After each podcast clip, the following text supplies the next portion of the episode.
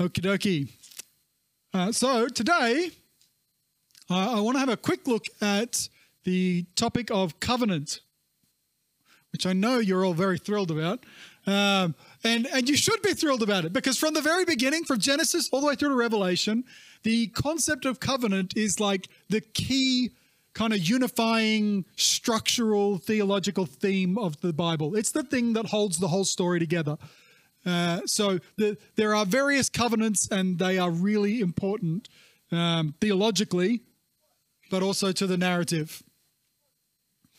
Uh, which is why when we talk about the Bible, we talk about the Old Testament and the New Testament. And that word testament is actually, when you find what it actually is, it is the word covenant.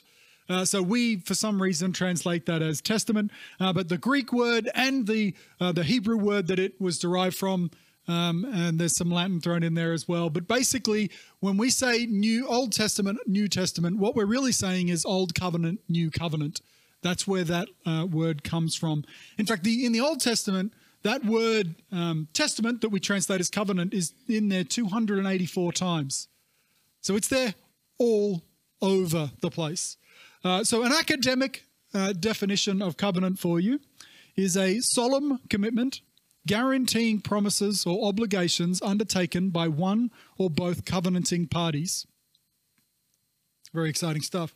Uh, so, typically, a covenant was ratified or like consummated or shown to be, you know, like, yep, it's definitely happening um, by sacrificing specific animals or um, which is where we get the term to to cut a covenant or to cut a deal. Uh, it's because they would take an animal and they would cut it in half. Uh, so that's really gory. Uh, and and the, and the imagery of that, because it was all about a theater. It was an it was about uh, imagery. Is to say, I'm going to cut this animal in half and put half of it here and half of it here, and then I'm going to walk through its entrails and blood as a sign that if I break my word, if I violate this covenant, if I am not faithful, that I should end up like this animal, torn in two and bloodied. That's the, the imagery or the theater of this, of the practice of, of sacrifice.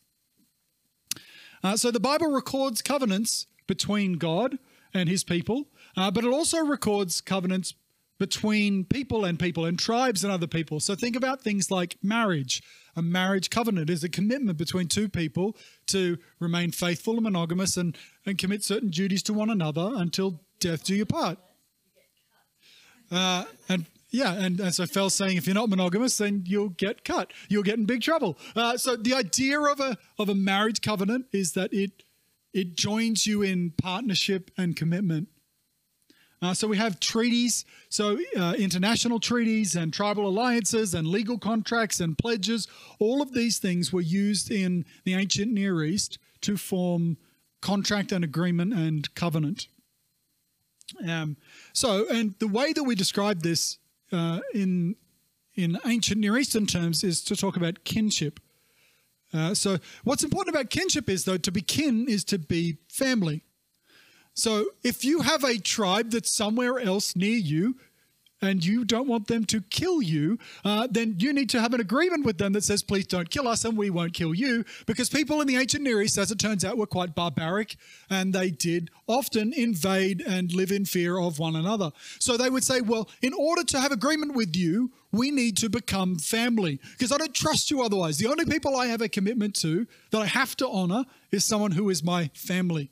So to come into a kinship relationship with someone was the was what the point of covenant was. So when we think about marriage or adoption, we understand that it is possible to take someone who is not actually your family and make them your family. So you you have a covenant relationship of that makes kinship. So we call that a fictive kin, uh, a fictive kinship relationship. It's a made up family but it is a binding made up family. You all of the responsibilities that you would have to family, you now have to one another through covenant. The legal impact of a covenant is the same as the kind of impact that we see when we think about marriage and when we think about adoption. It's a created fictive kinship that brings both privilege but also obligation. Now, covenants, this is not just a biblical thing. Sometimes uh, in, uh, in church history or Christian history or Jewish history, ancient history, we like to think that that you know, like that it's the Israelites came up with everything new, but that's probably not the case. When we look in history, we find across the ancient Near East, covenant was a thing that all peoples did, and it's likely God went, "Wow, this is a great way that people relate to one another. I am going to go and relate to them in the same way."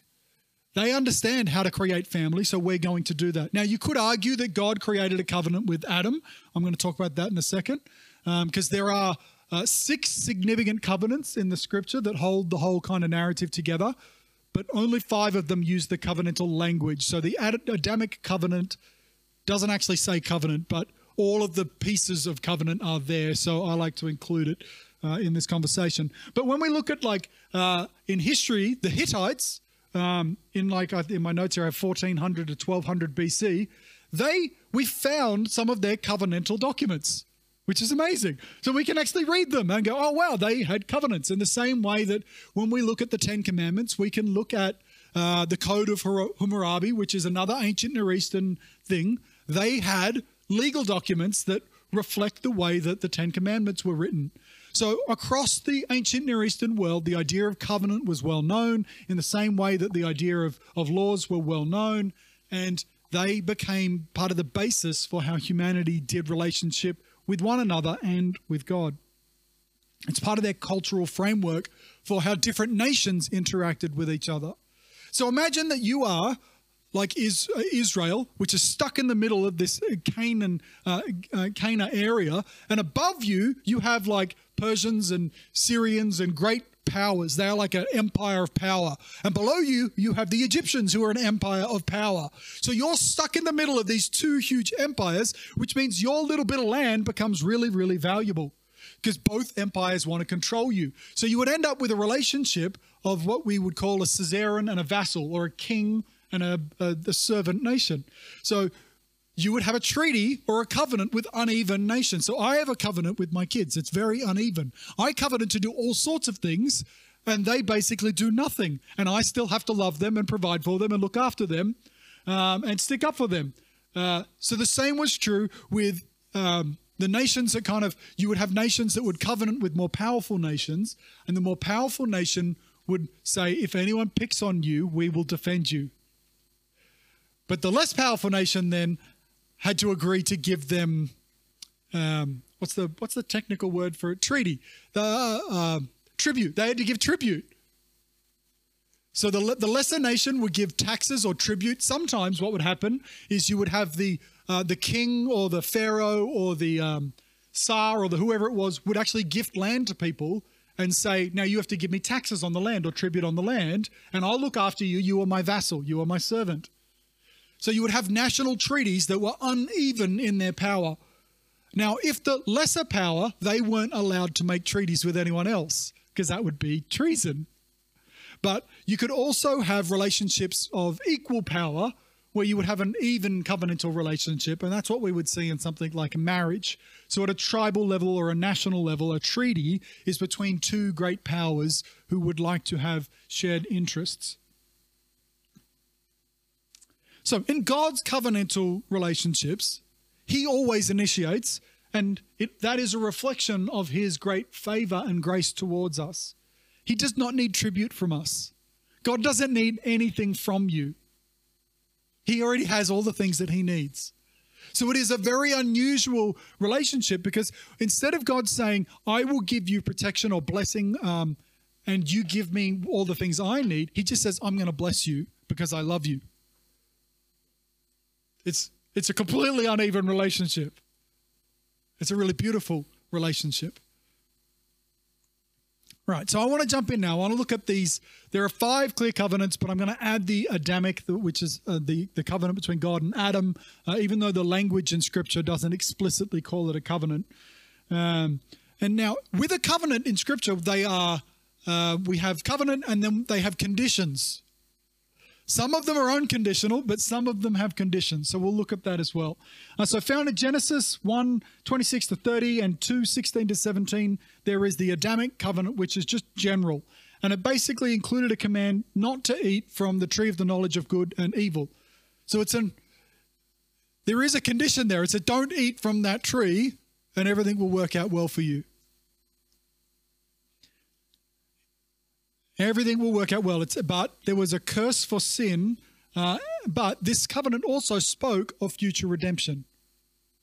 That future redemption coming through their lineage. Um, you know, like it says that um, one would come that would strike the the serpent, but the serpent would strike his heel as well. And we know that that is a prophetic foreshadowing of Christ overcoming death and sin.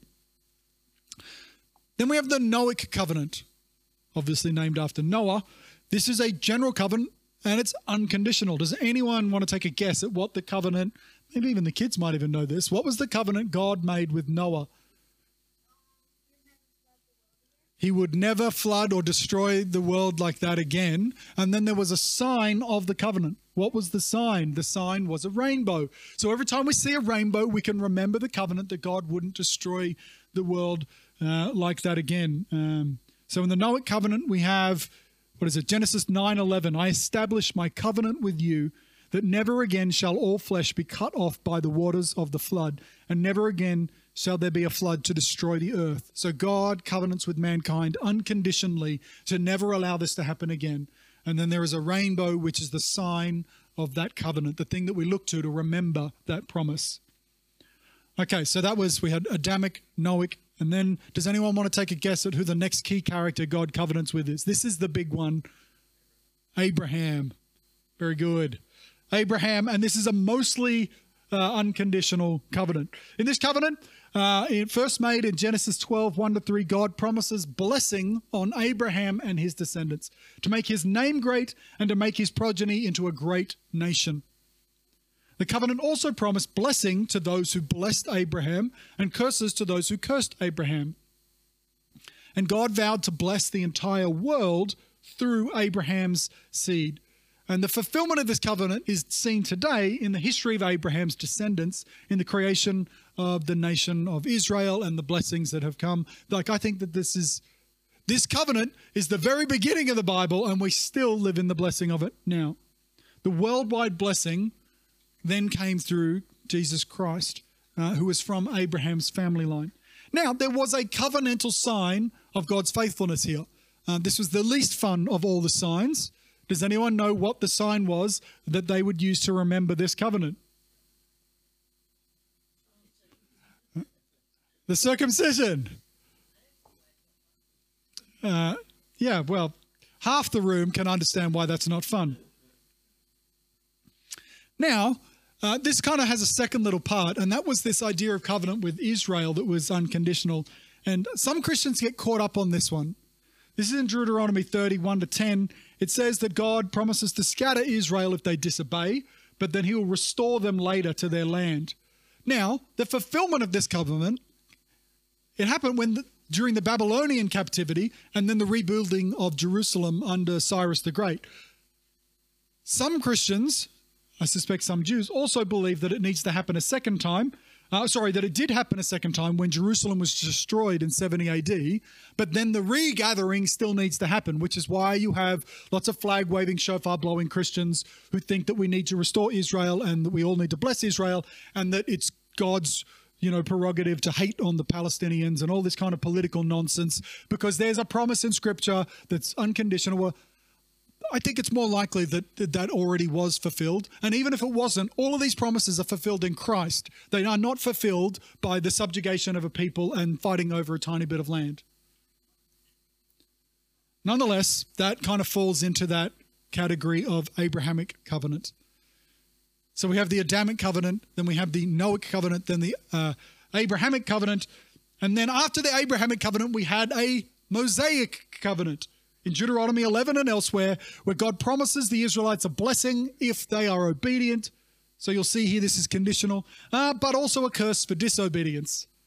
Now, then the rest of the Old Testament, the Old Covenant book, basically describes how Israel were not upholding their end of the deal. So again and again, instead of getting the blessing, they they get the curses. They end up, and the curses mean they get what they deserve. God just says, All right, you don't want me to be your God. I'll step back you'll get what you deserve. I'm not going to protect you. Um, it's not God coming in and saying, Great, now I'm going to hurt you. That's not how God operates. He says, Okay, I will give you the consequence of your action. Now, there was a sign for covenantal uh, faithfulness. I'll be impressed if anyone knows what this one is. In the Mosaic covenant, what was the thing that God said you should do that set you apart from all those other nations? And the, one day a week, I'd like you to rest, and have a Sabbath. So the sign of this covenant was the Sabbath day of rest. All right, we're getting there. We're almost. So we had Abrahamic covenant, and then we had no, no, we had the Adamic covenant, and then we had Noahic, then Abrahamic, and then Mosaic, and then the next big covenant is the Davidic covenant. This is number five on my list. On my list, in two Samuel seven eight to sixteen, God promises to bless David's family line and assures him an everlasting kingdom. So it is from this family line that Jesus is born. Now there are a whole bunch of like when you look at the the, um, uh, the genealogies of Christ, that's really cool because you can see all the different people and different and lots of the people that kind of had a role in that were not the right people. There were people outside of the family of Israel, and there were people who were kind of the, the people you would shun in society all managed to get into this lineage. I think it's really beautiful. But Jesus came from this lineage of David, uh, which is why he is often called the son of David. Um, and that is the fulfillment of the Davidic covenant in Christ coming as, as, as part of this family of David. And then when Christ arrived, we end up with one last significant covenant that holds together everything. And that is what we call the new covenant. This covenant uh, is first found uh, in Jeremiah 31, 31 to 34, and God promises to forgive sins and to have an unbroken relationship with his people. Um, it was first made to Israel and then it was for, uh, made to all people. Uh, in, in, Matthew 26, 28, we see that. Uh, in fact, in Hebrews 19, I'll, uh, sorry, Hebrews 9, I'll read this to you. It says, For this reason, Christ is the mediator of a new covenant that those who are called may receive the promised eternal inheritance. And now that he has died as a ransom to set them free from their sins committed under the first covenant. And the sign of this new covenant is communion, uh, which is why we are going to share in communion together today. Uh, it's a ritual that helps us to remember Jesus and remember his new kingdom, his new covenant, his new world that he is creating, and to commit to live out the beautiful vision of the kingdom when we look at the Beatitudes and it has this picture of what will be, what can be, what should be, and what will be. Uh, that is the kingdom that we remember uh, when we have communion. Uh, many ancient covenants were sealed with a meal. So they would sacrifice animals, they would walk through the, the blood, they would do that thing, uh, but then they wouldn't just leave that meat there to rot. Uh, they would they would cook it and they would eat it together. Uh, there are, are, times in Scripture where you see them having a feast on the meal uh, from the, the sacrifice, uh, and it's I think that's the, the key part of the of the deal is to to eat the food together, uh, a covenant meal between parties. Now, I just want to finish with with looking at a particular covenantal kind of process because I think that it foreshadows something beautiful. This is the Abrahamic uh, covenant. I'm going to read for you in Genesis 15. It says, But Abram, because remember his name was Abram at this point, but Abram said, Sovereign Lord, what can you give me since I remain childless? Now, God has already promised him that he'll have, um, you know, children like descendants, uh, like sand on the seashore or whatever. Like, and it hasn't happened. And lots of years have passed now. Ab- Abram is an old man. So he's kind of having a bit of a whinge. Sovereign Lord, what can you give me since I remain childless and the one who will inherit my estate is Eliezer of Damascus? And Abram said, You have given me no children, so a servant in my household will be my heir. Then the word of the Lord came to him This man will not be your heir, but a son who is your own flesh and blood will be your heir. And he took him outside and said, Look up at the sky and count the stars, if indeed you can count them. And then he said to him, So shall your offspring be. And Abram believed the Lord, and he credited it to him as righteousness. And, and then God says this to him He says, uh, uh, Bring me a heifer, a goat, and a ram, each three years old, along with a dove and a young pigeon. And Abram brought all these to him. He cut them in two and arranged the halves opposite each other. The birds, however, he did not cut in half.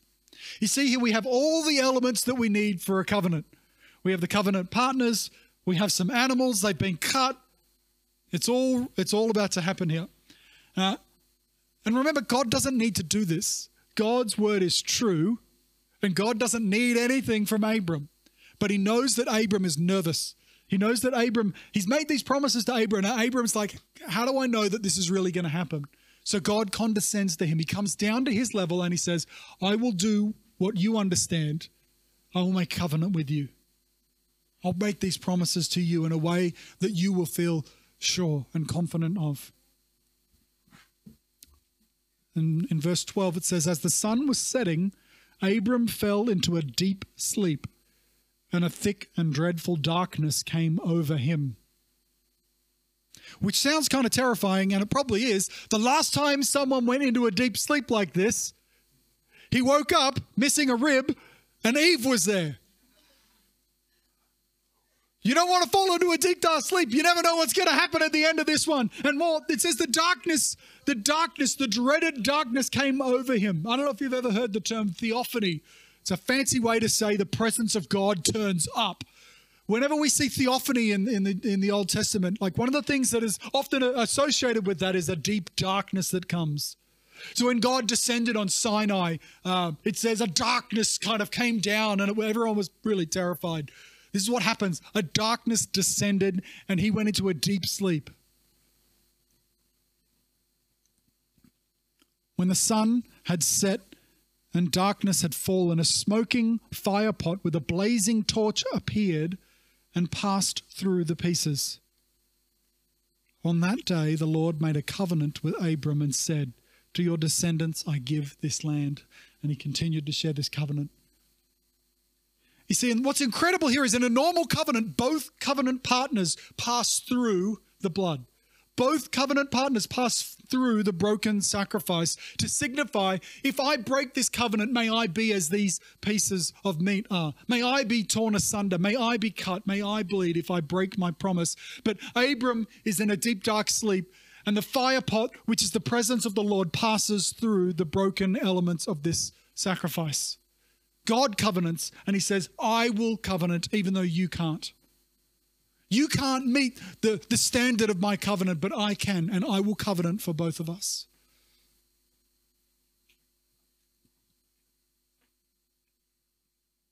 I will covenant for both of us. You see, the problem was is that Abram's descendants would go on to break again and again and again the covenants that they had made with God. But God says, I will covenant for both of us. And so when we see this later on in Scripture, this is a foreshadowing of Christ coming and his body being broken and his blood being shed because he pays the price. It's his body that is torn for us and his blood that is shed for us in order to restore and honor and meet the standard of this covenant. In Matthew 26, when Jesus sits at the Passover meal with his disciples, it says, Then he took a cup, and when he had given thanks, he gave it to them, and he says, Drink from it, all of you. This is my blood of the covenant, which is poured out for many for the forgiveness of sins. See, Jesus knew what he was doing and he knew where he was going and what was about to come upon him. And he says, This wine, it represents my blood that is shed for the forgiveness of sins. In, uh, in, in Luke, it records this, this same meal in Luke 22, and we learn that, that, that this is part of the Passover festival when Jesus is breaking bread. The Last Supper is a Passover meal. And the Passover is this uh, remembrance of something that happened all the way back in Egypt. Uh, when when um, the Pharaoh had defied God again and again and again and again. Uh, so God steps back and, and, and the angel of destruction comes through Egypt. And, and all of the firstborn sons of Egypt uh, are slain by this angel of destruction, except for the Israelites. They take the blood of sacrifice from a lamb and they put it on the eaves of their doors, and, and the angel passes over their homes, and, and they are, are not punished in that way.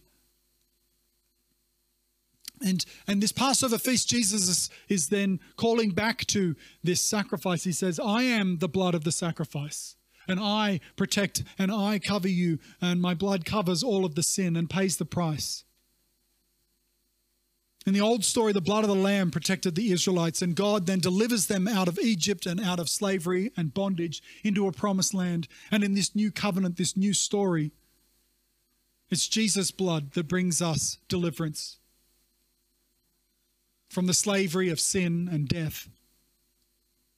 And it ushers us into a new kingdom. In the old covenant, um, the, the laws that were given in the Mosaic covenant were written on stone. But in the new covenant, it's written in, on our hearts. So in the old covenant, the law was there to punish you, to force you to behave right. But in the new covenant, we are transformed. And as we become more like Christ, we are more inclined to do what's right. Instead of being um, oppressed by the law from the outside, we are compelled and inspired by Christ from the inside. We are transformed.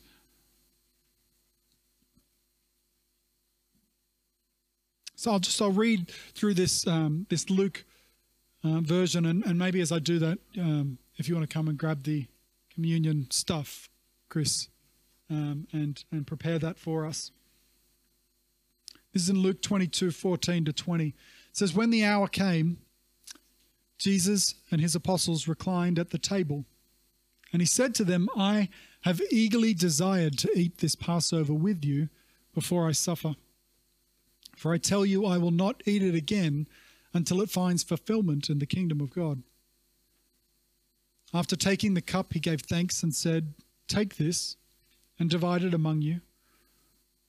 For I tell you, I will not drink again from the fruit of the vine until the kingdom of God comes. And he took bread, gave thanks, and broke it, and gave it to them, saying, This is my body given for you. Do this in remembrance of me. In the same way, after the supper, he took the cup, saying, This cup is the new covenant in my blood, which is poured out for you. And in this way, communion is the sign of the new covenant. And as we partake in these elements together, we rededicate ourselves to this covenant. Uh, but more, we rededicate ourselves in remembrance. As Christ said, Remember me, remember my sacrifice, and remember everything that I taught. So, this is a ritual we share to say, uh, we don't do this alone. It's a ritual we share as a body, as a community, to say together we remember and together we journey uh, towards seeing his kingdom come here on earth as it is in heaven. Heavenly Father, thank you that you generously covenant with us, that you love us, uh, that you sacrifice of yourself for us, that you come down to our level to meet us. So I pray as we take this communion now, we would remember you and that we would uh, just be grateful. I pray in Jesus' name. Amen.